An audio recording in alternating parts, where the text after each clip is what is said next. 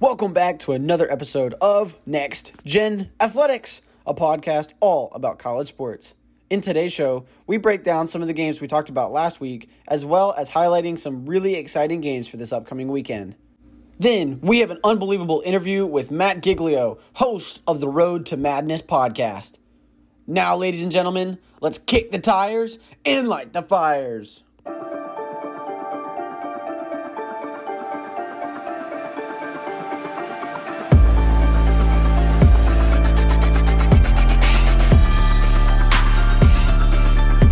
This is Next Gen Athletics with your hosts, Trotter Scarce and Thomas Woods.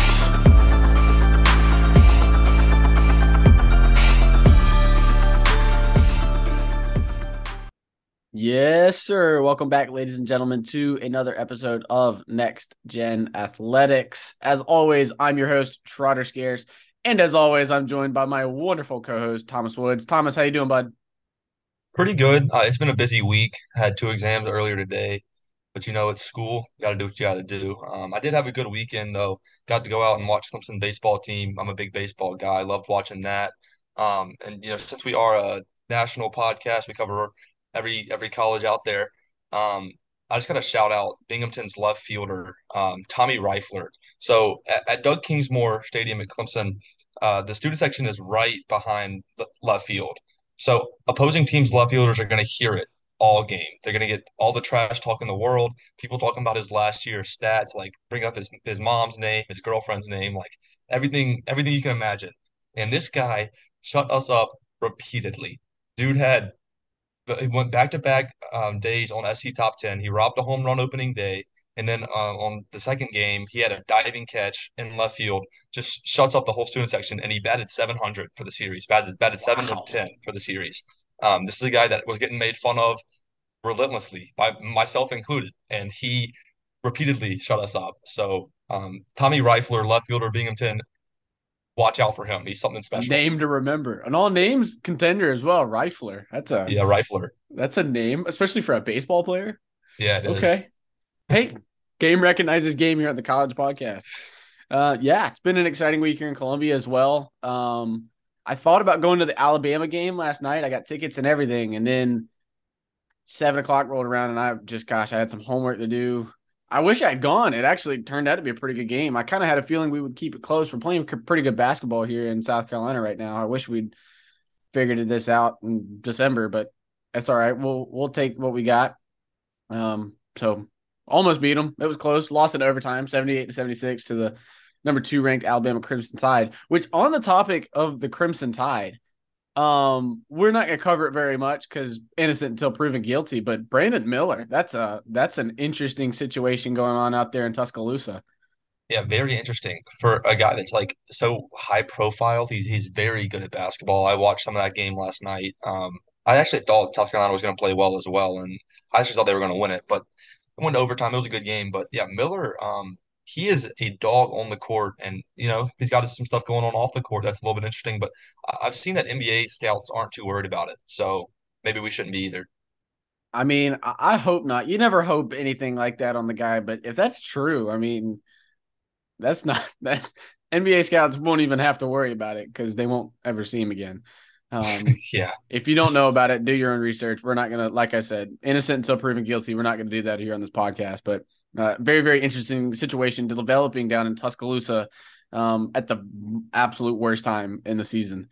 Um, we covered some games last week. Once again, did a pretty good job picking games. We started the week in the Big 12. We stayed in it pretty much all week except for one. But number 19, Iowa State was on the road at number 12, Kansas State, and lost to the Wildcats 61 to 55. You know, last week on the show, we both agreed that we thought it would be a really, really close game. We both agreed that these were two really, really evenly matched teams. And down the stretch, that kind of came true, right? This was uh, a very back and forth game. It was really, really close. Iowa State was actually leading by eight at the half. Um, so, so, you know, Kansas State had that hill to climb and they climbed it and they used it as momentum. Um, and the, the Jayhawk, or excuse me, the Wildcats are now uh, tied for third in the Big 12 when a week ago we were worried that they could lose a couple games in a row and be Uh, maybe not a bubble team, but but definitely a lesser seed. So a, a very very big win to rebound for the Wildcats. Yeah, and I'll be honest, I'm actually really shocked at how this game turned out. I mean, Iowa State, a team that's predicated on their defensive ability, um, had a decent lead going into the half, um, and they just kind of fell apart defensively in the second half, and um, that's not really what you expect to see from them. So, uh, hats off to Kansas State for battling back in a, in a against a tough team. It's it's tough to score on Iowa State, and so um, really hats off to Kansas State. It's a really good win for them.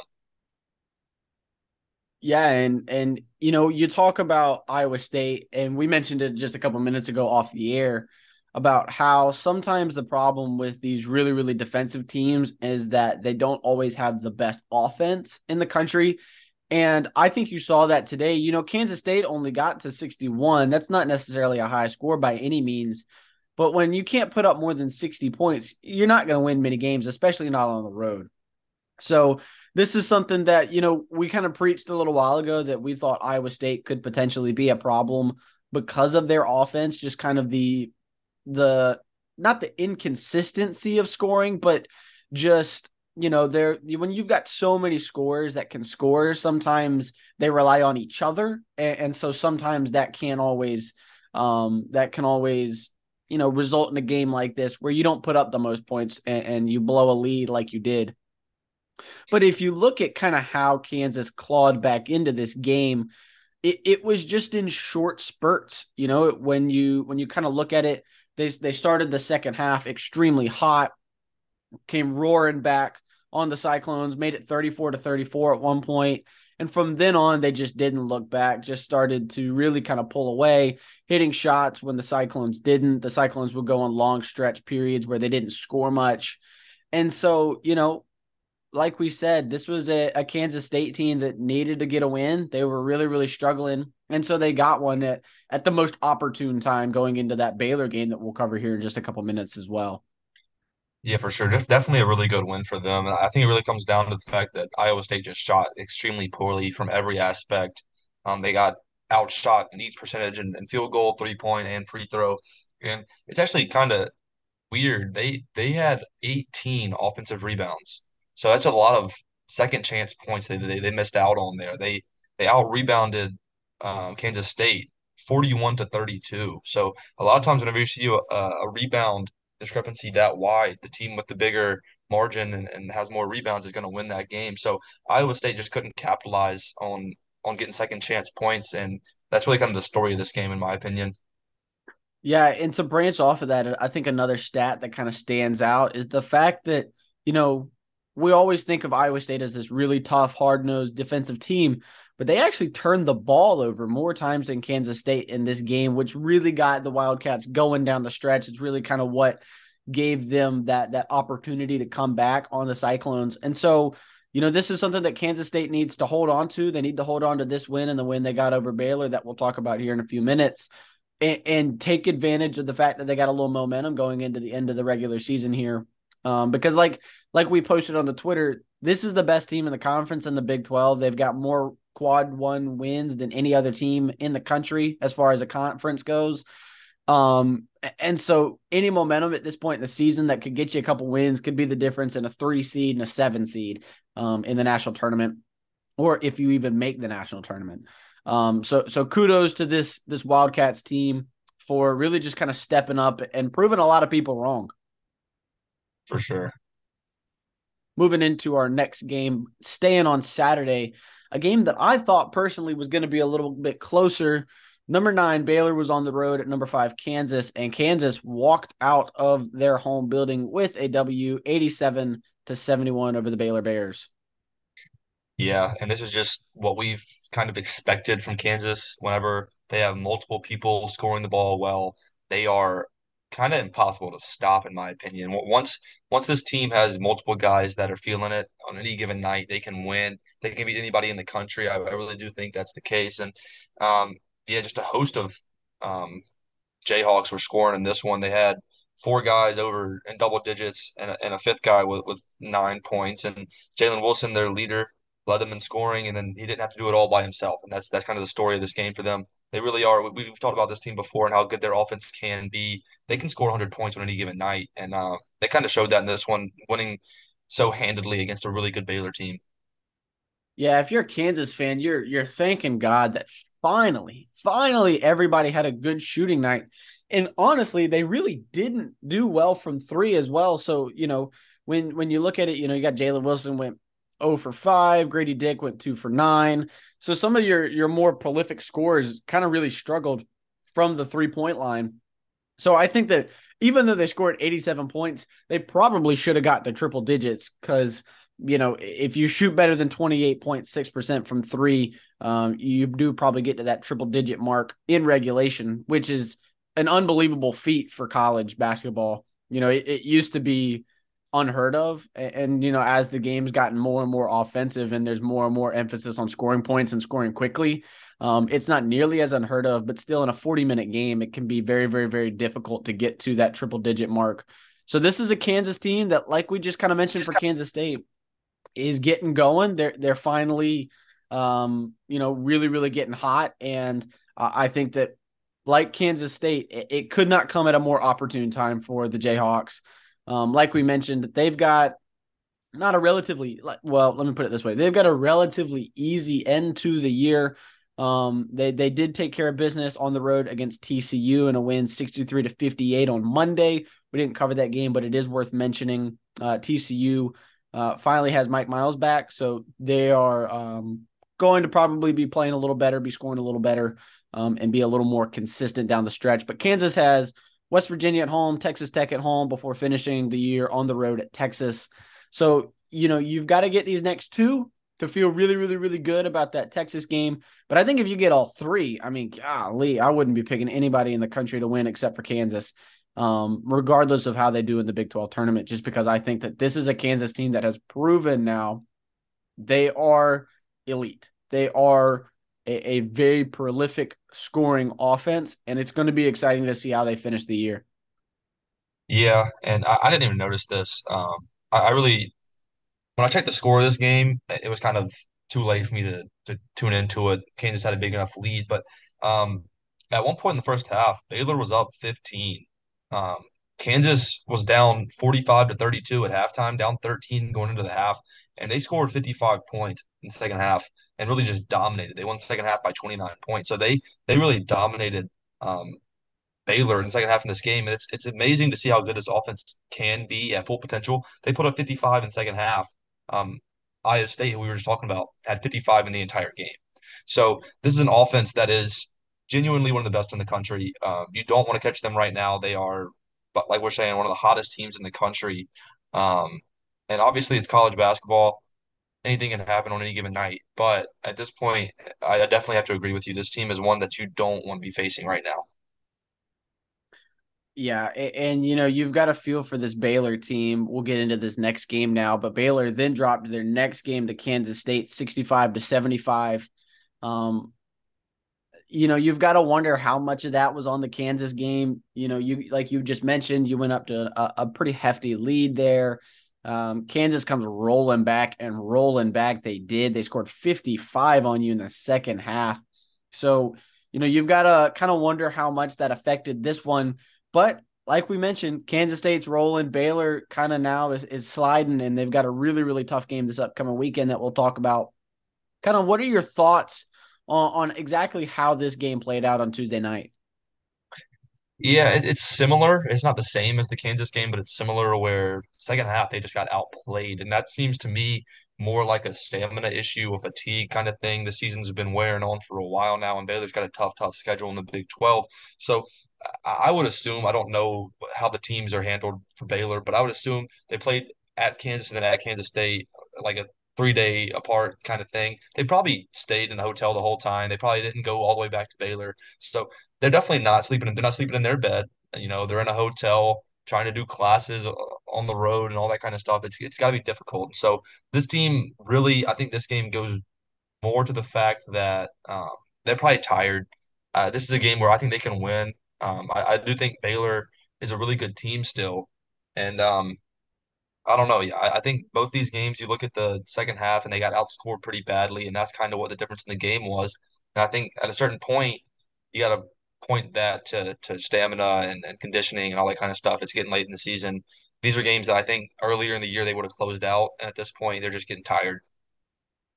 Yeah, and I think that you know tired legs breed poor shooting nights, and, and so in the Kansas game you had George Cryer and Flagler who did pretty good. Um, both of them or all three of them were all in double digits. Um, I believe, if I remember right, Flagler and George had uh, over 20 points combined, or excuse me, together.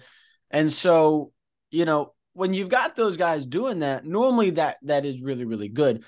However, when the rest of the guys around you are really struggling to score, everybody else in that game, that Kansas game that I just mentioned, had a combined 16 points, I believe, if I remember correctly. Um, you can correct me if I'm wrong. So I think that Baylor needs to be careful going down down here down the stretch into the end of the regular season because you don't want to just become one dimensional and, and, rely on just these couple guys who are all three guards. You do want to get the ball in the paint. You want to be able to make a presence down there and be able to to kind of enforce your will down there as well. Um, e- even if you've got such such guys that are that are really really talented, like Keyonte George, who, like we mentioned last week, is a freshman, he's he's destined for the NBA. Um, you know, but credit to Kansas State, like we said before. Um, Keyontae Johnson, I mean, the feel good story of the year. Not only is it the feel good story of the year, but but he's an absolute all around baller. Um, he had 25 points in this one on 11 for 17 shooting. He went two for four from the three and one for two from the free throw line. He also had one rebound and four assists. I mean, this is a this is a guy that you know a, a couple months ago and, and about this time last year didn't know if he was going to play college basketball again. And so to see a guy be able to put up numbers like he's putting up, um, he's their leading scorer at Kansas State on average. And, and you know, you've got to, you got to be happy for him. You got to feel for um, his family. And I can only imagine how excited they are for him. And I know he'll be really, really excited to get the opportunity to get back into the tournament and play in March and be able to prove to not just himself and, and the rest of his family and his coaching staff and his teammates, but the country that he is 100% and that he is destined for the NBA. Yeah, he's a guy you just can't not cheer for. I feel like you have to cheer for this guy. The story is incredible. Um, he's a great basketball player. So um, he's definitely been somebody that it's just been fun to watch him and his team succeed. Um, props to Kansas State for giving him a chance to, to go prove his talents were still there and that his health was was where it needs to be. So um, I definitely agree with what you're saying. I, I really hope that he succeeds um, well past this season. But yeah, this this year he's definitely one of the premier players in college basketball. So a great story all around for him. And staying on the trail of Kansas State, Kansas State as a as a relatively difficult end of the year, but for a different reason than I think a lot of people will will think looking at their schedule. They've got to go to a very, very difficult Oklahoma State team that has beaten some ranked opponents at home so far this year. That's definitely not a game they're going to be able to overlook and just kind of get past. They then host Oklahoma, another team that has just kind of been a thorn in the side. You look at at Oklahoma and they beat an Alabama team that's ranked number two in the country by 30 points at home. Um, so luckily the the Wildcats will be glad that that they'll be in Manhattan for that one. And then finally they finish the year on the road at West Virginia. Once again, a, a West Virginia team that's beaten some really, really good teams. Um, they took care of business against Auburn in that SEC Big 12 challenge. So this is a, a really, really kind of difficult end of the year for the Wildcats, but more because they're on the road and less because they're playing really, really good teams. Yeah, and we talked about it multiple times now, but it's always hard to win on the road, especially in a conference as good as the Big 12 is. So um, I mean, hopefully for for their sake, they can they can pull these games out and, and, get some wins. But I mean, Oklahoma's already beaten them once this year, so that's not that's not a pushover by any means. And um, I mean, Oklahoma State and and West Virginia are good teams at home, as most teams are. So um, they gotta they gotta make sure they don't lose focus and start looking ahead to the conference tournament. They gotta win these last three games, make sure their seeding's good going into that tournament. It is definitely crunch time in college basketball for sure. And especially for these teams in the Big 12, like we mentioned, this is just such a complete conference from top to bottom. I think I saw something that they could get like seven, maybe even eight teams in their conference in, um, which is just, I mean, that's ridiculous. That's almost unheard of for, you know, they're not the biggest conference in the world either. So to have more than half of your teams get in the tournament is a very, very impressive stat. But we'll move out of the Big 12. We'll leave them alone for right now. We'll come back to them in a couple minutes. Um, but we're going to move to the SEC, where number 10 Tennessee fell on the road to what was then number 25 Texas A&M by a final score of 68 to 63. I thought it was kind of maybe funny off the air. We mentioned that, you know, uh, you, you had picked Tennessee to win this game, but you also picked Kentucky to win them. So you were kind of both right and wrong. So, you know, that's kind of just a funny haha moment. But this was a game where I think Texas A&M finally got the opportunity to prove to the rest of the country how good they really are. You know, I, I said on the podcast last week that I that I had the opportunity to watch this Aggie team come to Columbia and play the Gamecocks, and they're just a really, really complete team. They're a very, very athletic team. And you saw that on full display on Tuesday night. Yeah, for sure. Um, and they, they're kind of just steady the whole game. It's like the moment never got too big for them. Um, they, they didn't really go through long spells where they couldn't score the basketball, which is always impressive against a really good defensive team like Tennessee. And um, they started off slow. Took took them about um, for three and a half minutes to score uh, at first, but once they got going, they they stayed pretty consistent throughout the game. Um, and then you know once they got the lead, they held on to it, which is like I said, always tough to do against a really good team like Tennessee. Um, but for, for Tennessee side of things, man, it's scary hours for them, man. It's it's looking bad. Um, they're they're really struggling right now, and I, I'm worried for them. It's okay. They played South Carolina this weekend at home, so they'll be able to rebound pretty easily. Um, and only I can say that. Just want to put that out there. Um, but if you kind of look at how this game broke down, I think the big thing that really stands out to me is not necessarily the field goal percentage, or excuse me, the free throw percentage, but the amount of free throws. Tennessee went 10 for 14 from the line for 71%, but Texas A&M went 28 for 34 from the line for 82%. So, I mean, not only did they shoot 20 more free throws than Texas A- or excuse me, than Tennessee, but they had 18 more points off of those free throws. So anytime you're going to do that in a game, anytime you get 18 more points from the free throw line, you're going to win the game. And so I think that that's kind of a big thing that stands out in this game is just foul trouble for uh, Tennessee. And I think that that stands to the fact that Texas A&M is just such a complete athletic team that it's just hard to guard them. And so you're giving them these easy buckets because you know they're going up for a layup and you've just got to foul them because you don't want them to get the easy two so you're going to make them earn it from the line and then all of a sudden they come on the pa system and say you fouled out so you know it's going to be just kind of a mismatch problem for teams facing Texas A&M. You know, you look at last year's SEC tournament, that's kind of how they got all the way to that final game. Whereas nobody could guard them and they were playing really really well. They were playing really really hot basketball and you know ultimately they were just short of getting into the national tournament thanks to the Hokies getting a win in the ACC championship. Um, but I, I think that those problems for opponents facing the Aggies have really kind of been on full display so far all year.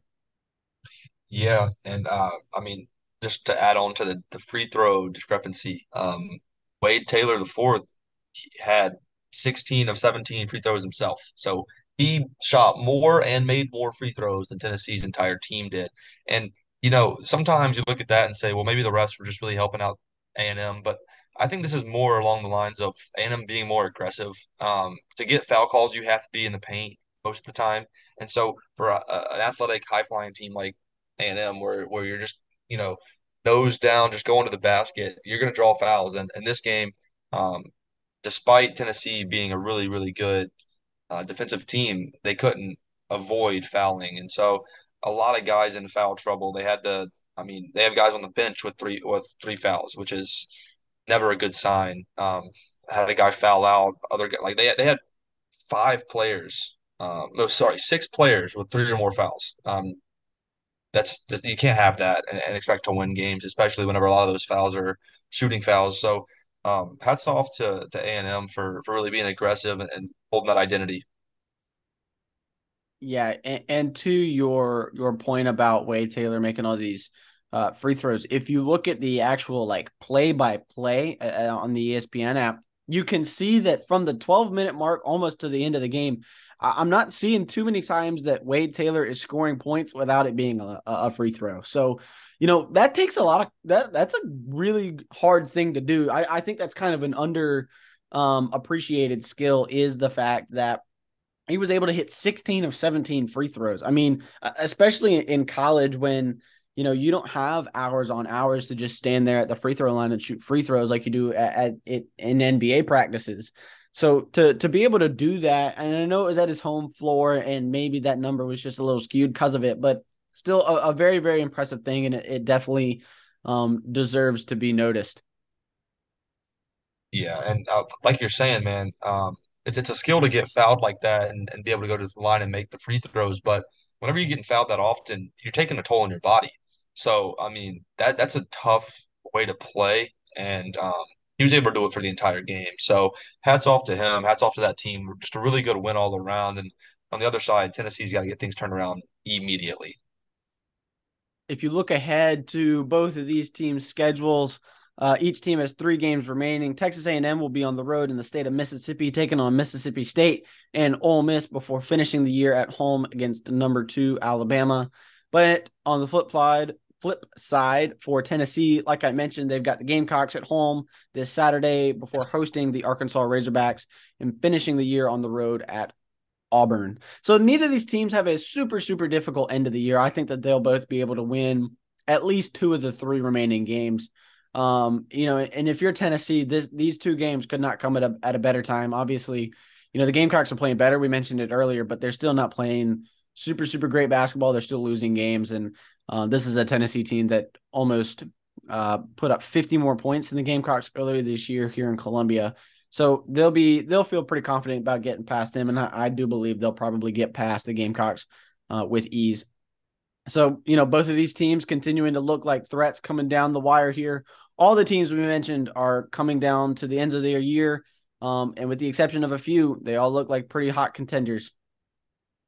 Yeah, um, I, I, I will say this though. I kind of disagree with you on Tennessee's schedule. Um, South Carolina should be a, a win, but the way the Gamecocks are playing right now, um, they're not a pushover by any means. We saw that last night. So uh, that that's a, that's not a gimme game. It should be, but I mean, with Tennessee right now, who knows? Um, and then Arkansas is a really good team. I think they're pretty underrated in the SEC. It's a home game for them, which bodes well for them, but it's not.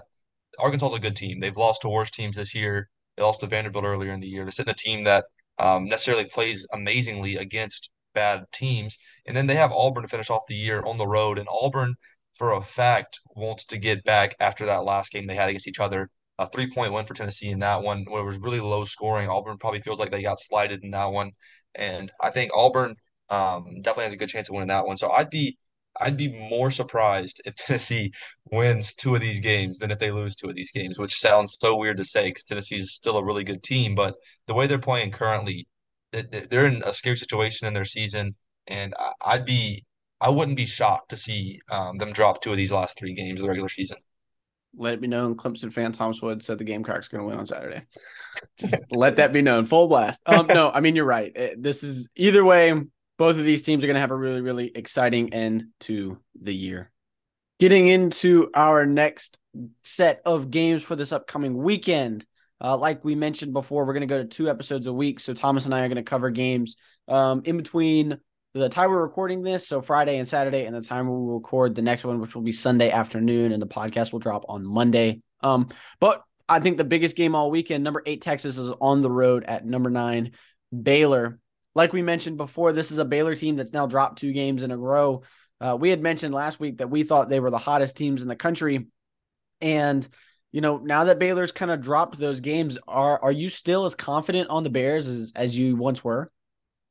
Yeah, I actually am. Um, sometimes I look at these these games or these little spurts where teams are losing games, and I kind of think maybe they've lost that edge that they had at one point. And and with this team, I don't necessarily feel that way. Um, I think those games came at a bad time. It's never fun to play um, on the road at Kansas and Kansas State in back-to-back games.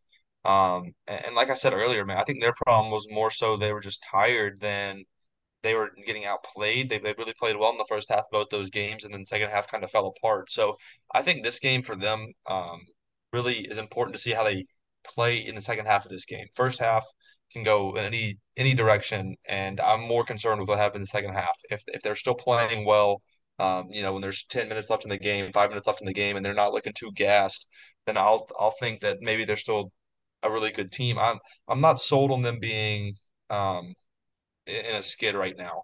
I think in this is one of the few conferences where you can lose two games in a row and not be in a skid. Um, now, if they lose this one to Texas, different different conversation we're having. Yeah, I I gotta agree. You know, we say all the time in this podcast that it's just so hard to win on the road in college basketball that I think going to Kansas and Kansas State and losing is not a bad loss. I don't think anybody in the country would argue that those are bad losses, uh, especially with how good the Jayhawks and the Wildcats are this year. But if you're Baylor, and like we mentioned, you got to be careful because if you do start to lose a couple more games here, especially to this this really really talented Texas Longhorns team, uh, I think that you know this could snowball and this is not the time of year you want it to snowball. Um, but you've got to look at guys like Keyonte George and Flagler and, and Cryer, like we've always mentioned with this Baylor Bears team, and they've got to continue to score consistently. And then I think they've got to they've got to get a little more help. You know, we mentioned that those guys have really been their go-to guys, but then you've got guys like Jalen Bridges, Jonathan, Lord help me with his last name, eh, who are their forwards and their centers, but they're not scoring points like they need to be scoring. And you know, in the, in the tournament, it can be difficult to be a forward and a center in in the sense that you can kind of block those guys out easier. You know, maybe not Zach Edey because he's seven foot, 120, and you just can't get to him. But I, I think that these guys need to step up in, in a pretty big way to finish the year to just kind of give them a paint presence because that's just something they've lacked in these last couple games against Kansas and Kansas State. I definitely agree, and this is this is a game that you know this stretch for them comes at a terrible time. Um, the end of the season, playing three top fifteen opponents back to back to back, so this this stretch doesn't define them as much as some of the stretches we've seen earlier in the year. And I like what you're saying there. Definitely need to get more paint presence. I think that's really important for any college basketball team to be able to do something in the paint. And so I think this is a game for them where they really just need to have a complete game. Um, they need to come out strong and then and they need to finish strong as well. They hadn't done that in the last two games, which is always hard to do on the road. And like I said earlier, you know, maybe they're in a hotel room, they're not sleeping as well. All that stuff plays in plays into effect. And, and so I, think Baylor's still a really good team. I'm not too concerned with those two losses just because of the way those games played out. And so in this game, I, am leaning towards taking the home team. I, I, like Baylor to bounce back here. Um, they had a good game earlier in the year when they played, and so I think this is one where um, I, I think the home team gets the win here. You know, I think that that's always a safe pick. That's always a smart pick. However, I think this Texas team is really, really good. And here's why. I know that they let teams score a lot of points, but I think in a, in a game against a team like Baylor, that's not necessarily what you're concerned with because, like I just mentioned, they really struggle in the paint. Their big men aren't necessarily scorers. And so if you're Texas, you feel pretty confident that you're going to be able to put up your season average of 79 points. And they're a pretty solid defensive team. They only allow teams to score about 68 points, which is actually the same as Baylor, or excuse me, it's actually one point better than Baylor because Baylor actually allows 69.9 points.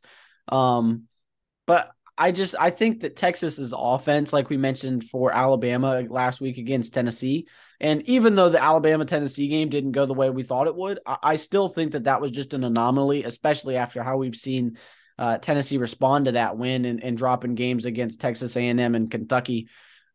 I think that Texas's offense is going to be too much. I, I think scores like Carr and some of these other um, really, really athletic, really, really good guards that they have um, I think that's going to be too much for the Bears, and I think the Longhorns are going to get the win on the road on Saturday.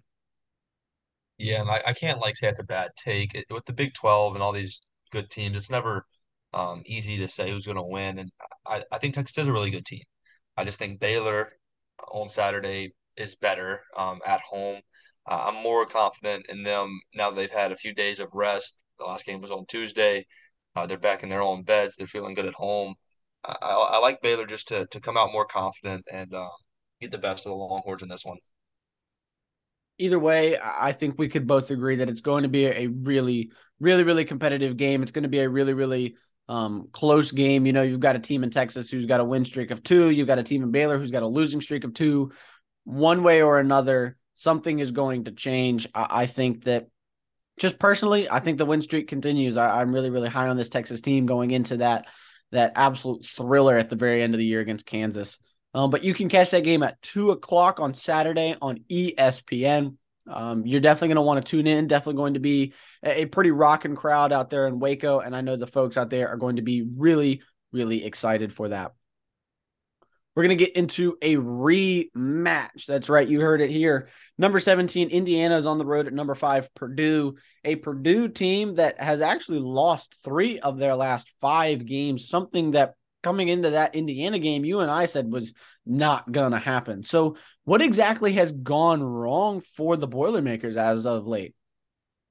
Um, I think they're not getting enough scorers. Uh, they've been reliant on Zach Edey too much, which is kind of easy to do whenever you've got a guy as talented, as uh, dominant as he is. You can rely on him a little bit too much at times. I think that's been the case recently.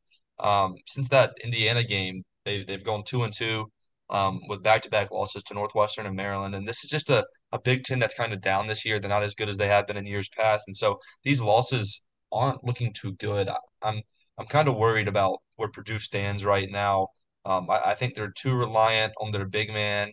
And when you don't have enough scorers surrounding him, I think that can become a problem, especially um, down the stretch into March. You can't rely on one guy to get you buckets. It's got to be a host of guys, two, three, four guys that are able to score for you. And, and right now, Purdue doesn't have that.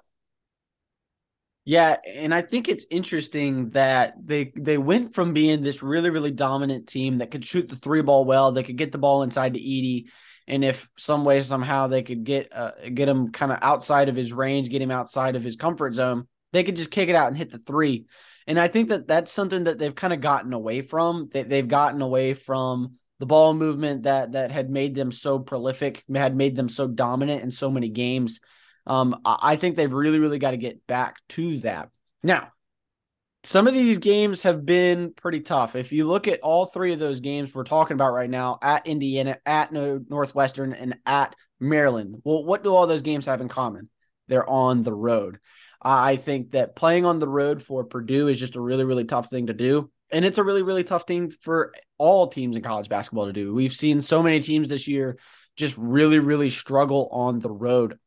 And so I think that this game being at home for Purdue is going to be a game changer. I think that they're going to feel a lot more comfortable. Um, they were able to get a pretty, pretty dominant win over Ohio State just a couple days ago.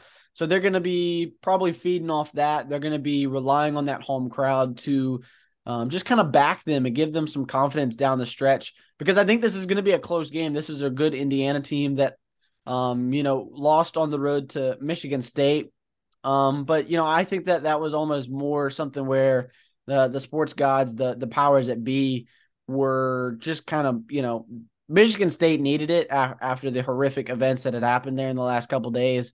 So you know, I, I think that that was a Michigan State team that had all of the help in the world coming to them. Everybody on on planet Earth was rooting for Michigan State in that game, and uh, I think that that was more of just kind of a freak accident than anything. Um, so you know, I think I'm gonna roll with Purdue. Um, I, I, know I picked Indiana last time, but I think I'm gonna pick Purdue this time, and I'm gonna be bold, and I I'm gonna say by double digits. Um, I think this is a really really good Purdue team, and uh, I think at home they're going to be almost unstoppable. Um, yeah, that's not a bad take for sure, but I, I think I have to disagree with you. Um, even in this win against Ohio State, we, we see stretches where Purdue can't score the ball. Um, they had a lot of points. He scored 82 in that one, um, but it came in spurts. And I, I, think to be a good team, you can't you can't have stretches of, of two minutes, minute and a half, three minutes where you don't score the ball, and that happened you know periodically throughout a game. And, and a lot of their losses, it was because they weren't able to to consistently score the basketball. You, you see you see stretches where they go four or five minutes without scoring, and when you're playing on the road, that's always going to um, haunt you, that's going to come back to bite you. And that, that's kind of why they lost those games to Northwestern and um, Indiana and Maryland. And I think in this game, even though they're at home, um, they, they might have a, a, few stretches where they aren't able to score the ball. Um, maybe they go two or three minutes without scoring. I think Indiana's a good enough team to capitalize in those moments. So I like Indiana in this one, uh, which is funny. We switched our picks from last time. Uh, but it, more so just because of, of the um, stretches they go through. Purdue still hasn't shown me recently that they can score the ball consistently throughout the entire game. Um, and, and so I, I'm worried that any any mishaps that they have, any times that they slow up on the offensive end, that Indiana is going to capitalize on that. And um, I, I think this rivalry is going to be owned by Indiana this year. I mean, I think you're definitely right in, in the sense that when you struggle to score for spurts, it's that's a problem, obviously. Um, however, when you look at some of these last couple games that both of these teams have played, neither team has really confidently gotten to 70. You know, if you look at Indiana's last couple results, uh, they got 65, 71, 62, 62, and 66, whereas Purdue got 82, 54, 58, 87, and 74. So I think in this game, I think it's a sprint to 70. And and honestly, the first team to get there, I think, probably has the best chance of winning, even if they get there. Mind you that. Um, I, I think both teams have just kind of struggled to score as of late, and I think that that's probably got something to do with what we kind of mentioned earlier. In, um, it's late. I mean, it's late February at this point. These guys are really, really tired. Um, you know, we mentioned that when your legs get tired, the first thing that goes is scoring and points um, going up on, on the scoreboard. So I think it's going to be a mad dash to get to 70, and I think the first team to get there wins. Um, and, and, since Purdue is at home, I think that that crowd's going to be um, behind them enough to to give those boys some confidence shooting and, and to to help them get the W on Saturday. I like that take. If I if I could switch, but I'm not going to switch. I'm, I'm gonna stick to my word. But if I could switch, I would, because that's that's a you make good points there. I like I like your argument there. So uh, I'm sticking I'm sticking with my original pick, but my heart's with you, Trotter. I'll be honest. He's a man of class. He sticks with his pick. Um, that game is on Fox at 7:30 on Saturday night. Once again, that is on Fox at 7:30 on Saturday night. So you get a little break in between the games we picked, gives you an opportunity to go out and enjoy the weather. Um, I know I won't even be able to watch this game because I'll be in Charlotte watching Charlotte FC play. Um, but you should definitely tune in and watch it. I will be catching highlights and maybe even watch some retape of it on Sunday. I, I am really excited to see how these two teams go down the stretch. Like we mentioned, all these teams are really coming down to the end of their regular seasons, and the regular season has a lot to dictate going into conference play and um, the national tournament as well. We're going to get into another rematch. That's right. You heard it here. Another one. Number 15, St. Mary's is on the road at number 12, Gonzaga. The first thing that sticks out to me, okay, completely honest, first thing that sticks out to me, I'm still really surprised that both of these teams are ranked as high as they are. And I know you look at the record, St. Mary's is 24 and 5 and Gonzaga is 23 and 5 and you go, "Well, why?" I mean, they're really good basketball teams but they just play in such a lesser conference, and both teams had that loss to Lincoln Memorial that I'm just kind of surprised they're ranked as high. That's just kind of a completely aside note that does not matter for this game, but just kind of a, a of a thought. Um, a, another crazy thought is uh, tickets for this game are as low as eight hundred and thirteen dollars right now. Um, that is ridiculous. Um, I, am sorry to any Gonzaga and St. Mary's fan that's out there listening. Um, that's not is not worth it. Okay. Don't go spend eight hundred and thirteen dollars um, when ESPN will have the game on at, at 10 p.m. Eastern time, um, seven o'clock local time. So um, regardless of those two facts, we we like to give you all the facts here at Next Gen Athletics. Um, so if you were thinking about going to the Gonzaga game, just don't. Your bank account will thank you later. Um, for sure, and I, I that that that's an insane number. Um, I she could not catch me going to a WCC game. Um, no. Anyway, I, I, feel like this year I have a weird read on this conference, and I'm worried that that that, that streak might end on this game. Um, I picked St. Mary's to beat Gonzaga the first time. I, I told you on air that Loyola Marymount was going to get that upset over St. Mary's. Um, so I feel like I've had a good read on this conference all year, and and this game, it, it feels like a rematch um, where Gonzaga really wants to get that win back just because uh, they're a game behind right now in the conference standings. Um, I'm, I'm pretty sure both these teams have a good chance of making the, the tournament regardless of how this game turns out. But um, I think Gonzaga would love to get that regular season um, championship. Uh, they get that get that number one seed going into that tournament. So Gonzaga is definitely gonna be fired up, fueled up for this game. Um, and, and man, I'm just still not sold on Gonzaga.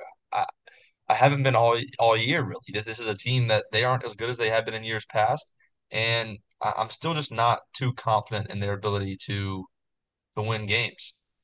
I'll be honest with you. Yeah, I, I, gotta agree. And I think something that's worth mentioning, I just looked at this. This is the last regular season game for both of these teams. Both teams play tonight. They play pretty lesser opponents. Uh, St. Mary's plays Pacific and Gonzaga plays San Diego. So, you know, both I think they'll feel pretty comfortable that they can get past those. So this was probably going to be for that number one overall seed going into the Western Conference championships. So uh, there's going to be a lot behind this game. And you know, I gotta agree. I'm not sold on Gonzaga. I'm never sold on Gonzaga. To be really honest with you, I- am a Gonzaga hater. I'm not really sure why. I just I'm not a very big Gonzaga guy. Um, and I just think they have a. I think probably the reason I'm I'm really such a um. I'm not in Gonzaga. That doesn't sound right, but I just don't believe in them as much as other people do. Is that they just play such an easy schedule that whenever I feel like they come up against big time opponents like this, they normally crumble, especially later in the year. You know, they do have that kind of track record of winning some big games in November and December, but November and December doesn't matter. Um, so I think that I gotta agree. However, it's at Gonzaga, and I'm a huge believer in home court advantage. I think I'm gonna go with Gonzaga in this game because it's at home and since it's at home, a lot of these guys, like we mentioned, are some pretty veteran guys in Gonzaga. So a lot of these guys, this is going to be their last time to suit up in a Gonzaga uniform on Gonzaga's home court. And I think that that is going to be influential enough to get those boys fired up, to get them playing well, get them playing well early, and to be able to hold on to a lead and going down the stretch. Yeah, that that take is a very good one. Um, Gonzaga is historically very good at home they had a 75 game home winning streak until Loyola Marymount went in there and broke that streak this year. So they had gone years without losing at home. Um, it kind of reminds me of Clemson senior class this year. Uh, had never lost a game at home until until South Carolina came in and, and upset us. So um, those guys definitely had to be hurting. Um, I know it hurt for a lot of Clemson fans here when that happened, and so that loss at home for a lot of those guys who I would doubt that any of them have ever lost at home. Maybe Drew Timme because he's been there for 106 years, but outside of that, most of those guys have never seen a home loss. So they lost that one at home, and that streak meant a lot. Um, but that streak's not as long as, anymore. That they've only won a few at home since then, and I'm I'm like you. I'm not sold on this Gonzaga team. Um, they hadn't really proven much recently. Um, they did get their revenge on Loyola Marymount. They destroyed them the second time around, but it, was too late for me. I, am not confident in this team. It, it's weird picking against Gonzaga, but I, I think here's the thing: if they win this game, they'll be tied record wise with Marymount or with St. Mary's. Sorry, they'll be, they'll be tied record wise with St. Mary's in conference. So it'll come down to a tiebreaker, which I assume will go down to point differential. That's usually what it goes down to. In the first time, St. Mary's beat them by eight. So Gonzaga's looking for a nine point win here. I think they're too focused on that mark. I think they're too focused on the points and not focused on actually getting the win. And so I think they go into this game with the wrong mindset of how much can we win by and not can we win. And so I think St. Mary's goes to Gonzaga, hands in their second loss in like a hundred games or something like that. Like they, they don't lose at home very often, but I, I I feel weird taking the team going into Gonzaga to play but I am going to take St. Mary's. Um, I, am not sold on Gonzaga. I'm not really sold on St. Mary's either. Um, I, I, do like St. Mary's more than Gonzaga this year, but I think St. Mary's gets the best of them in this game um, in a in a close one, and um, I think they prove that they're the dominant regular season team in the WCC. A solid pick, and for good reasons at that. Um, but also let it be known that we picked different teams all across the board for the first time. So there will be no next gen curse this weekend. Um, you are welcome, fans of the teams we picked. I know you guys are probably stressing out, all 10 of you that listen. Um, so I, I, really, um, I mean, listen, any team coming out of the Western Conference, I'm not sold on. It's like teams that that are, you know, that kind of undefeated um, group of six team in college football. Most of the time, those teams go and play in a New Year's Six bowl and get thrashed by second and third stringers you know, you you every now and again you get a team like Tulane, which credit to them. Go Green Wave got got the win over USC this year. But I I think that you know that's why I'm always so kind of hesitant on picking games like this, just because I just think that they're not experienced enough like they should be going down the stretch. And I mean, watch it's going to be St. Mary's and Gonzaga in the national championship game, just because we keep harping on it. But um, I do think that that's worth noting. You know, we're we're both sitting here saying we're not sold on them, and I think it would be hard for me to be sold on a team, even if they're undefeated, unless they're averaging like way more than anybody else as far as points total and points allowed. I, I think it is interesting when you look at this game defensively. St. Mary's is a much better defensive team than Gonzaga. They allow um, roughly 58 points a game to Gonzaga's 74. I, think that that's going to be an interesting mark to watch as this game develops and to see. You know, like you mentioned, I, I would assume you're you're correct in that it would come down to to that points, considering both teams' other loss if Gonzaga were to win would be to LMU. So I'm sure that that's got something to do with it. An LMU team, which by the way is not very good, um, they're eight and seven in conference.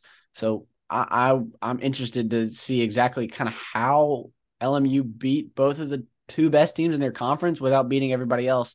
Um, but that's a different story for a different day.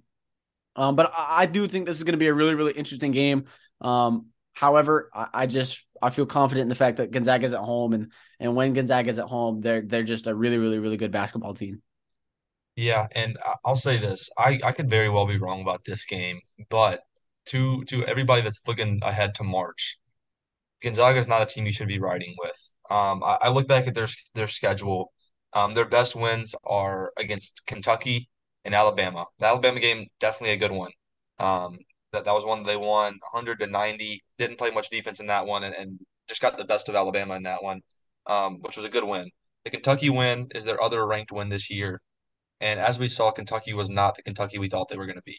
So this Gonzaga team is two and four against ranked opponents going into this game, and they just haven't been that good against good teams. That they've they've dominated in games that they should. They're Gonzaga. They should run the WCC, and for the most part, they have. And so I think going forward, if you if you see them matched up against any team that has any real schedule, any any decency to them, I think Gonzaga is not going to make a deep run this year. They, they're a team that I could definitely see being a first round bounce. And the more I say this, the more likely they will go to the national championship. Um, but really and truly, this team has not had a good season, and this is a game where I think most conferences, um, if it wasn't Gonzaga, uh, they wouldn't be ranked. If they didn't have the name brand, the name value, they wouldn't be ranked in this situation. 23 and 5 for most um, mid majors is not a good season, or it's, it's, a good season, sorry. It's not a good enough record to be ranked.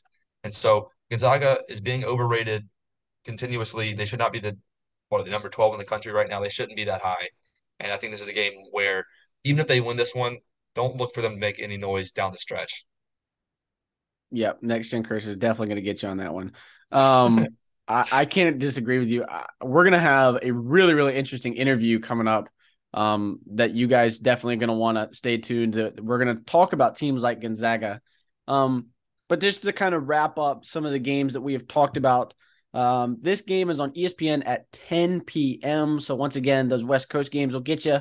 Um, that'll be seven o'clock local time tip, but that is on ESPN at 10 p.m. We've got a really um good couple games that we picked this weekend. Thomas and I will be breaking all of this down for you guys on Monday. Um, we will be recording that podcast Sunday night. Um, and that podcast will come out Monday morning. So be on the lookout for that. Like we mentioned, there's just so much we can talk about, so much we need to talk about, just even outside of basketball. I feel bad we haven't really gotten to talk about any other sports in the past couple episodes just because college basketball is just um, reigning supreme. I think it's also worth mentioning that women's basketball is finishing up their regular seasons in the next couple days, give or take, depending on the conference. Um, those those uh, different conferences will be getting into their um, tournaments, leading into the the national tournament coming up in just a few weeks. So be on the lookout for that. We're gonna try on Sunday to give you guys kind of a heads up going into some of those women's tournaments and, and who's going to be where, who's going to be playing who, when are they going to play. Um, so hopefully that stuff will be announced um, by the time we're we're uh, recording next on on Sunday. So be on the lookout for that. However, that is going to do it for this segment of the show today, guys. Um, as always, we are on Twitter at next underscore gen underscore ATH. Once again, that is on Twitter at next underscore gen underscore ATH. We are also on Instagram at next underscore gen underscore athletics as well. So make sure you give us a follow there. And Thomas is so excited to announce that we are finally on Facebook. Yeah, we are on Facebook. Um, right now, it's just the Tigers and the Next Gen Athletics. You can find us. We're a page. Um, Facebook's not the easiest app to run for for us young folks. Uh, the older generation loves it though, so we're trying to branch out and get some some more fans, some more uh, listeners, a bigger community. So if you're on Facebook and you want to support us, you can find us at Next Gen Athletics, all spaces uh, Next Gen Athletics. It's a page, not a group. We will have a group soon, but right now it's just a page. And then you can also find us at Next Gen Tigers if you want to support us over there. Uh, we're trying to do some big things over there too. So definitely, if you use Facebook, if it's if it's one of your go tos for social media, um, look for us there, and, and we're we're happy to get a community built over there too. Absolutely, we are always looking to give you guys um, the absolute best content we can give you guys, and you know we we've been preaching uh, more listener um, interaction. So hopefully, when we get these groups out um, and, and going here in the next couple weeks, we could um, have a little better interaction from our listeners. We want to hear from you guys. We want to know what you guys like, what you don't like, what you want us to talk about, what you don't want us to talk about. Um, because you know, ultimately, at the end of the day, Thomas and I are here to give you guys the best experience, to give you guys um, the absolute most bang for your buck, even though you're not paying us, which is fine. It's whatever, I guess. Um, if you would like to, let us know. We would be more than willing to set something up. Um, however, we don't require it. We're not like that. Um, I, I, know Thomas, you you probably feel the same way that we're not doing this for the money. Uh, we're doing this to to just have fun, and fun we are having. Like exactly. I mentioned, we have a really really exciting interview coming up with some of the guys over at the Road to Madness podcast.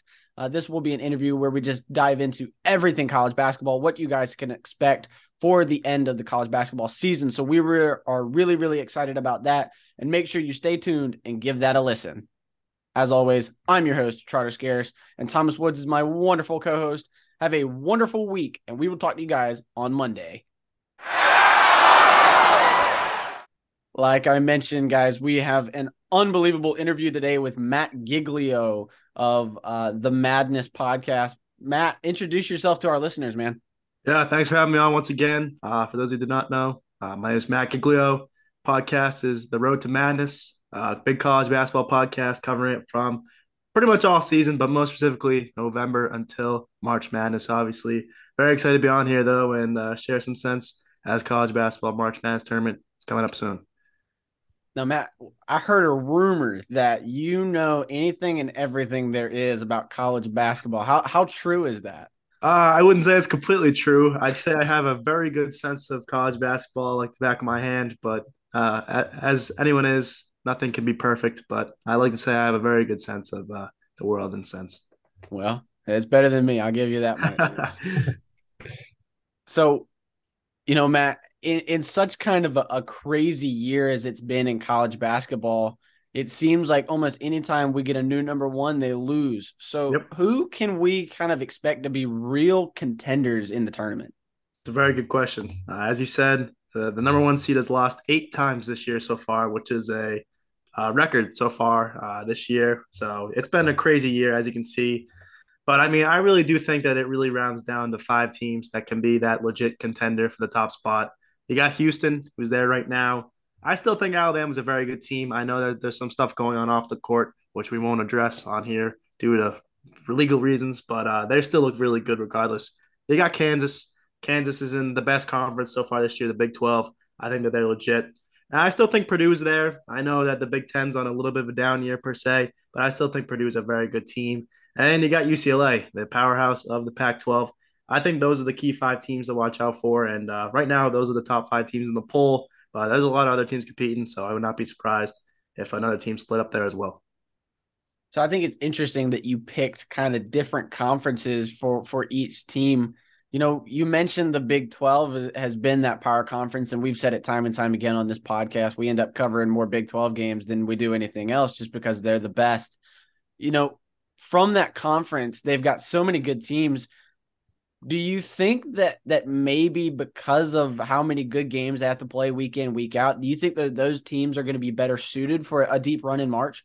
I would definitely say so. I mean, looking at the poll right now, I believe there's six teams in the Big 12 that are in it. You got Kansas number three, Texas number eight, Baylor number nine. Who else you got in there? Kansas State 14, uh, Iowa State 23, and TCU 24. So that does make it six. And uh, yeah, the Big 12 all in all is a bloodbath. And uh, they have a chance to get, I think it's eight bids into the. Uh, right now, they have projected eight teams to make the tournament, according to uh, ESPN. And that would be insane because uh, there's only 10 teams in the Big 12. So that'd be eight out of 10. 80% is uh, phenomenal. And uh, every single Big 12 game uh, that you probably covered has been amazing. I mean, I know there's some blowouts here and there, but usually every single Big 12 game is phenomenal. And uh, those are the games to watch out for. So, uh, yeah, I love the Big 12. Personally, I'm a big Texas guy. Uh, hook those horns, shout out to them. But uh, yeah, the Big 12 is a tough race. Uh, I got to say that. Absolutely. So, do, do you think, well, do you think then that some of these teams are going to be hurt by that come, you know, March, whenever they've been playing all these tough teams all year? Are they going to be a little bit fatigued, gassed down the stretch? In a sense, I mean, I think the NCAA does a good job kind of breaking off a little bit of a gap between the college basketball conference tournaments and the March Madness tournament. So I could definitely see them being fatigued. And I think it's definitely going to be a different adjustment going against a team not in the Big 12 because, I mean, you might not be ready for it and they might punch you in the gut. And uh, I wouldn't expect that for a Big 12 team. But uh, I could definitely see them being somewhat fatigued. I mean, like Texas, for example, I know that they have a tough gauntlet of three games before the conference tournament. I'll pull it up right now. I believe they're playing, uh, yeah, Baylor, TCU, and Kansas as their last three games. Uh, that's a gauntlet, and uh, they could definitely wear them out. I definitely agree. But I think there's enough time in between uh, those tournaments uh, that they should be all right. But I mean, that's definitely something to factor. Definitely agree with you. So, Matt, you know, we, we've talked about some teams that could be real contenders who are some teams that you think are just way overrated right now in the polls? Yeah. Um, obviously, the big one, they're not even in the poll anymore. Uh, it's got to be UNC, uh, the most disappointing team so far this year. Uh, preseason number one, not ranked, might be the uh, first ever number one team to miss March Madness. At this rate, I don't think they're going to make it. Uh, but I mean, they still have a couple games left to prove themselves and the ACC tournament. So I think that they're definitely a team to monitor. Um, I mean, there's a lot of teams that are, I think, a little bit overrated per se. Um, you got a team like Kentucky. I still think that they're a little overrated. Uh, they should make the tournament. Uh, don't get me wrong, but I think they're a little overrated. Uh, like last year, if you remember, uh, St. Peter's beat them in the first round. Uh, they were overrated then as well. Um, and then you got to look at, I mean, there's a lot of other teams you could go with. I, personally, I think the Big Ten and all is a little bit overrated per se, outside of Purdue. Um, it seems like the Big Ten, no, no, matter who's the home team, the home team wins. As we saw a couple days ago, uh, Michigan State took down Indiana. Um, and I could say the same thing about pretty much every other single Big Ten game that has been going on this year. So I'd say the Big Ten is a conference to look at as terms of overrated teams. And then uh, I personally don't like Gonzaga. Um, I know I wouldn't say they're overrated, but uh, I don't like them. Uh, so that brings me a bias towards picking against them. Uh, but I mean, their conference is a little bit better this year, so I'll give them that benefit of the doubt. But last year, I would say that they were very overrated. And if you pick them far, uh, I wouldn't advise doing so because I, think they're going to fall probably Sweet 16 range if I had to say so. But I'm very anti Gonzaga if you, if you can't tell already. It's funny. Um, not too long ago, me and Trotter were recording the previous segment of this, and I went on the same tangent about Gonzaga being not as good as they're made out to be. I love so it. Really funny. I love it. I love that. Yeah, I, I personally don't like them. I mean, St. Mary's uh, gives them a little bit of a uh, boost in terms of their conference, but uh, I just did not like Gonzaga. If they're in a different conference, uh, if they're in the Pac-12 per se, I give them a lot more respect. But they're they're in a cakewalk conference uh, every single year, and it really it just really bugs me. But yeah. So you know we, we've we've given some some time to think about the overrated teams. What are some underrated teams that that you think could make some noise in the tournament? How how underrated do you want me to go? Like Cinderella underrated? Well, let's stick with just kind of like maybe okay. like your mid seeds right now. We'll get into Cinderella here in a minute. Sounds good. Um, yeah, I mean, looking at the actual projections right now, I think there's a lot of underrated teams per se. Um, I'd look at the SEC personally as underrated teams. Uh, I know I talked about Kentucky being overrated. I still think they are, but looking at a team like Texas A&M, I think that Texas A&M is on the perfect hot streak right now, and I think they're going to get uh, continue that as they go towards March. Um, so I really do like them as an underrated Big Five team. Um, and then you got a lot of other teams in here that are looking pretty solid. I mean, I think I think a couple of these teams can make a run. Uh, I look at a team like Boise State, looking at that West Coast Conference. I think Boise State's a very good team, and I think that West Coast, uh, not West Coast Conference, sorry, Mountain West Conference. Uh, I really do think that Mountain West is looking really good this year in terms of underrated teams. Not a lot of people expected the Mountain West to have three bids. They might get one more in there as well, but uh, Mountain West teams are looking very good. Uh, San Diego State, Boise State, and depending on who else gets in there, Utah State or Nevada might get in there as well. I really do think that that conference, Mountain West, is a very underrated and underlooked conference. And I think those teams can make some noise. And uh, not too long ago, actually, Nevada and Utah State made a little bit of a good run themselves uh, a couple years back. I don't remember the exact year, but uh, that conference always seems to find some success within the March Madness tournament. So I definitely watch out for that conference and those uh, those Mountain West teams. So you know, we kind of toyed with the idea of a Cinderella run. You've got teams like Oral Roberts, I know, is having a really, really good year. You know, what are some other teams maybe out there that that are some pretty small mid majors that could potentially go on on a, on a Cinderella run? Yeah, man, I would not be surprised if Oral Roberts did it again. Uh, they're looking really good right now, very scary, and uh, if I, I honestly, I, I hope that they do the same stuff that they did a couple years ago. That'd be just phenomenal uh, for that school doing that once again. Uh, right now they're an 11 seed, which is pretty high for them. Uh, so I'm very surprised by that. But uh, looking at other schools, I honestly think there's a lot more Cinderella teams this year than there were last year. Um, you got a team like Colgate. Uh, I don't know if you remember, but last year they played Wisconsin in the first round. They almost beat them. Uh, Wisconsin was a three seed last year. Colgate was a 14 seed last year, and Colgate held them very close. I think Colgate could do so once again uh, this year. Um, you got a team like Iona. I think Iona is very underrated at the moment. Uh, they have a very good coach, Rick Pitino. Um, and I think that they're a well coached team. I know they're missing some of their key players, but I think they can make a good stretch down the uh, good run down the stretch of things. Uh, then you got another team that I like here, Eastern Washington. Um, this team also made March Madness a couple years ago. They played Kansas in the first round. Uh, they also held their own as a 14 seed. Right now, they're projected to be a 14 seed as well. They're undefeated in their conference, and uh, they have a pretty good non-conference schedule as well earlier this year. So uh, there's a lot of Cinderella teams I could go down the list on, but um, I do think that this could be a year for two potential Cinderella teams. Uh, where that might come from, I don't know, but uh, I think there's a lot of good options to go here for some big upsets this year. So uh, I personally have a little bit of bias towards the CAA, and mm-hmm. um, right now that they're kind of in a two-team race with Hofstra and Charleston. And uh, I'm just I'm just wondering what your thoughts are on those two teams specifically, and if either of them have the potential to go on a on a deep run this year. Yeah, uh, if this was a month ago, I'd say Charleston had a very good chance. Uh, they started off the season so hot, uh, obviously ranked earlier this year, and then once they got to conference play, uh, they did slow it up a little bit, and Hofstra kind of set back into their stride. Um, but yeah, I, I honestly do like the CAA a lot as well. Uh, Hofstra currently on a 10 game win streak, and uh, Aaron Estrada is their guy. Uh, he's an absolute bucket. Uh, I've, I've watched a couple Hofstra games myself, and uh, he does it all for this team. So I, I, do like Hofstra. If they do come out of here to make a decent run, they could definitely be a Cinderella team as well. And Charleston, we'll see. We'll see. Right now, they're a first four team out. I would honestly love to see both those teams get in. is that realistic? Probably not, just because of the conference schedule and strength. It's not as good as some of the other mid-major conferences. But um, if either one of those teams gets in, which it should, unless something dramatic happens um, in that conference tournament, uh, I could honestly see one of those two teams making a good run as well, stealing a game from a uh, top seed. I don't think they'll get too too far. I think round 32 is probably going to be their exit round, but uh, they'll probably line up as a uh, 13, 14 seed, I'd assume, and uh, they can definitely steal a game from a high seed in the tournament, definitely for sure.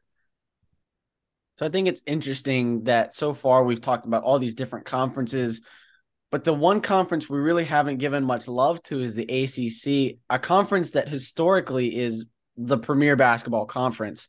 Why do you think teams in the ACC, especially in the last couple years, have really just kind of struggled um, throughout the regular season, especially in the postseason in March? Very good question, and uh, I wonder this to myself. Obviously, the ACC not as uh, strong as it has been, and I wouldn't credit that to necessarily just Duke and UNC because obviously both those two teams not where we expect them to be coming into this year. Uh, both like sixth and seventh, I think, in the ACC right now. Uh, but yeah, I mean, I'm not. I, I honestly can't give a good reason why. I honestly just think the ACC as a whole just got stronger, and uh, I feel like in usual years in the ACC, you got like three powerhouses, and then you get the rest of the conference just kind of playing itself out.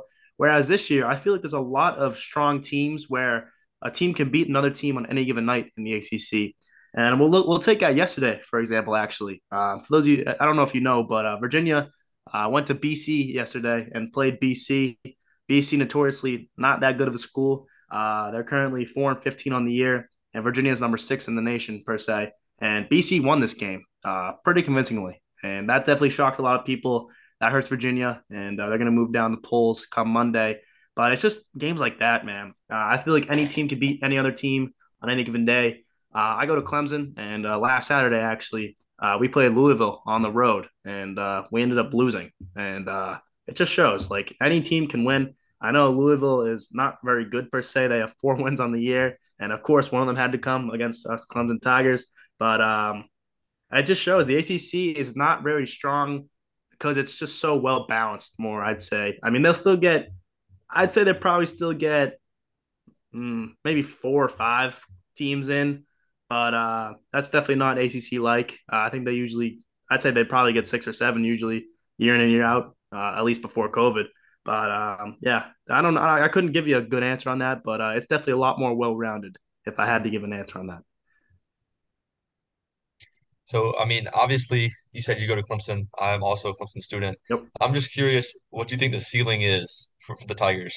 Yeah, it's tough. I mean, I want them to make it very bad, and uh, they had a good good one yesterday against Syracuse, which definitely helps. Uh, and I think if they want to make the tournament, they got a shot. Uh, they do play NC State in Virginia, both on the road. If they win both those games, they got a good chance to make it. And then they need a little bit of help um, not obviously in the actual bracketology itself and in the ACC conference tournament.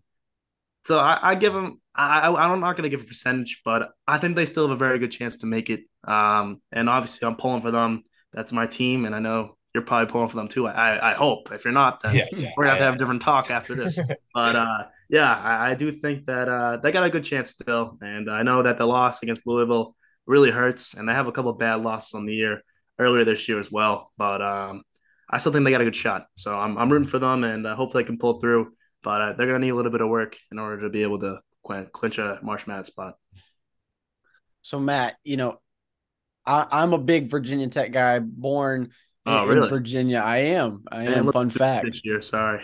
It's all right. That's all right. That leads me into my next question for you. The NIT historically is a, is a pretty slept on tournament in my house. We call it not in the tournament tournament. Um, give give our, our listeners a reason why they should watch the NIT and, and you know who could they potentially see win the NIT or, or really cause some noise. Yeah, uh, this year the NIT should be very good. Uh, I think it's going to be a lot of good teams in the field, and uh, I think if, if UNC doesn't make it, they're going to be in the NIT, I assume. And uh, there's a couple of big name schools that you probably wouldn't expect to be in the NIT are going to be there. Uh, I'll give you Oregon, for example, might be in there. Texas Tech could be in there. Penn State could be in there. There's a lot of big name schools that uh, usually make the tournament. It seems year in and year out that are, are going to make it this year, potentially in the NIT. But uh, the NIT is going to look very strong this year. Um, I think there's a lot of different avenues you could go on who could win this NIT. Uh, if I had to give a preseason favorite to win the NIT, I, I mean, if UNC makes it, I, I assume they should win. Um, but I mean, there's a lot of uh, good teams that are going to be in that tournament. So uh, for those of you that do not know what to do yourselves when there's no March Madness games, uh, go watch the NIT because uh, it's very good. And there's also a couple other lower tier conferences, uh, tournaments. Uh, the CBI is one of them. They still got some very good teams in there as well. And I remember last year is when I actually took the time to watch some of those tournaments, and there's some very good games in there with some teams that you might have heard of, but you might not have heard of at the same time. But um, NIT should be good this year. Uh, I'm excited for it. Obviously, not as excited for it as March Madness, but uh, NIT should be good. Hopefully, VT can get in there. Uh, I think they got a shot to get in there, but I mean, we'll see what happens. It's okay. Uh, it's it's just a down year for for the Hokies. Yeah, you had your um, fun. You had your fun last year. They did. They had, did pretty good last year. Had too much fun last year, for being honest. there you go.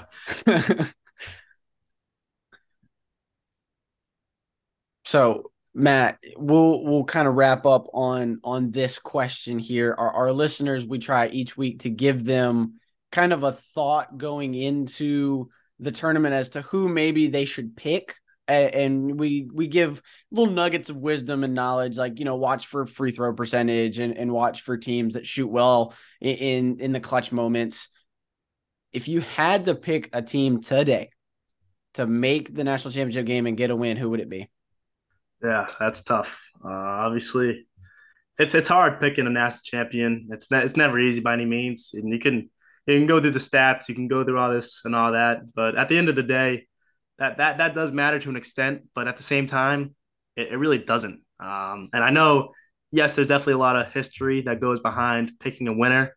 Uh, I just saw a TikTok actually like 30 minutes ago on teams that have a chance to win based on offensive rating, defensive rating three point percentage like you talked about.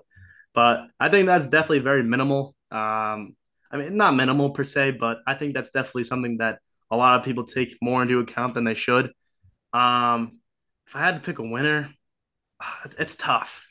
Um, see, I, I personally would love to see Texas win it all. I think they got a very good schedule, a very good resume, and uh, depending on what seed line they will be and who that number one seed is, they got a shot um, so if I had to pick a team today, I'm gonna I'm gonna stick with Texas. Might be biased, might not be, but um, I'm just I really like their chances this year. They got a very experienced squad. I know that they lost their coach, obviously, but uh, the intern's done very well thus far, and they're in the best conference in the nation. And I think that also has a big factor on picking a team to win it all. Uh, I think a team from the Big 12 is a very good option. Kansas, Baylor, even TCU, Kansas State to an extent. But um, yeah, if I had to pick a team, I'd go with Texas. If I had to pick a secondary team, um, I'd probably go with a team like UCLA. Probably, uh, I think the Pac-12 is not overlooked, but uh, I, don't think people give uh, credit where credit's due in the Pac-12 per se. Uh, they still got some very good teams in there, and I know only two or three might make it this year. But uh, yeah, if I had to pick two teams, I'd go Texas and UCLA. You never go with a one seed. I'll tell you that much. I'd never pick a one seed ever if I pick a uh, winner. So I, am going to pick a two line this year. I'm going to pick Texas or UCLA. There you go. Heard it yeah. first here. Texas is going to win the national championship. I hope so. You, you guys have any thoughts on who you got or no? I think it's so tough this year. There's so many teams at the top and, and not really that one standout team. And so I kind of disagree with you on, on not picking the one seed. I, I know, you know, it's not always the one seed to do it, but I feel like it's sometimes the smarter pick just because they've been so good all year. I kind of like Alabama this year. Um, I, I, think Alabama or, or, Kansas are kind of the two, two, two teams I lean towards, just because um, I think when they're hot, nobody's stopping them. Their offenses are so uh, elite whenever they're whenever they're hitting shots that I think they can beat anybody on any given night as long as they're hitting their shots. So I like those two teams personally. Very fair. Did you see the game yesterday though? see Bama I game did. yesterday? I did. that, that that scares me a little bit. Um, I know yeah. South Carolina is not a good team per se, but uh, it scares me a little bit. But um, I think it's good to have those close games now than rather in March. So I, I like both those picks. Kansas going back to back would be huge for their program, but uh, we'll see what happens. Yeah, you know, first off, go Cox. Just want to put it out there. Um, second off, if I had to pick a winner, I'd have to probably go with Kansas. I just feel like this is a Kansas team right now that has so many scores across the board. Thomas and I, I get on Kansas all the time about how they can't all score at the same time. But then we saw um, a game not too long ago against Baylor where they finally put it all together and they scored 55 points in the second half. I think that that is just such a scary offense to play against that if they can kind of keep that momentum going um, through conference tournament play and into into March and into the real tournament that I, that would be my pick and my secondary pick. Um, I'd probably agree with you in Texas. I just think Love that it. that offense is once again that's just such a prolific scoring offense. It's just so hard to stop. I love it. Yeah, I mean, Big Twelve. You can't go wrong with picking a Big Twelve team this year. I'll say. Um, and yeah, Bama, Bama looks very good as well. But uh, yeah, for Kansas, man, if, if they do go back to back, that's definitely very legendary stuff for Bill Self and his uh, tenure at Kansas. But uh, we'll see what happens. I, I, know Kansas looks legit right now, and that Baylor comeback was phenomenal. I mean, I think they were down 13 at half, and then they scored 55 points. Yeah, Kansas is legit. I definitely agree. But uh, I'm very excited for this tournament, man. Uh, I know March is like a week away, but uh, I would just want to come right now and just get this, get get all this on the road. For sure, it's best time of the year, no doubt. I agree. Best month of the year. I agree. Absolutely agree. Matt, we really, really appreciate you coming on the show today. Uh, best of luck to you and, and, yours. Where can our listeners find your podcast? Yeah, uh, Instagram, Twitter. Uh, just search up the Road to Madness podcast. You should find it, hopefully. Um, I know that we follow each other on social media, so we can definitely get that sorted out as well. Uh, but yeah, you guys are doing re- really good stuff. Uh, definitely looking forward to the rest of your episodes coming up, and uh, hopefully maybe we can do something like this again on uh, our channel. Have both you guys on, and uh, we can do something like that as well. Absolutely, I know Thomas and I would love to do uh, more collaborations with you and yours soon. Definitely, yeah, we can definitely make that happen. but yeah, thank you guys once again for having me. I really appreciate it. Yep, really appreciate you, Matt. Have a great one. You as well.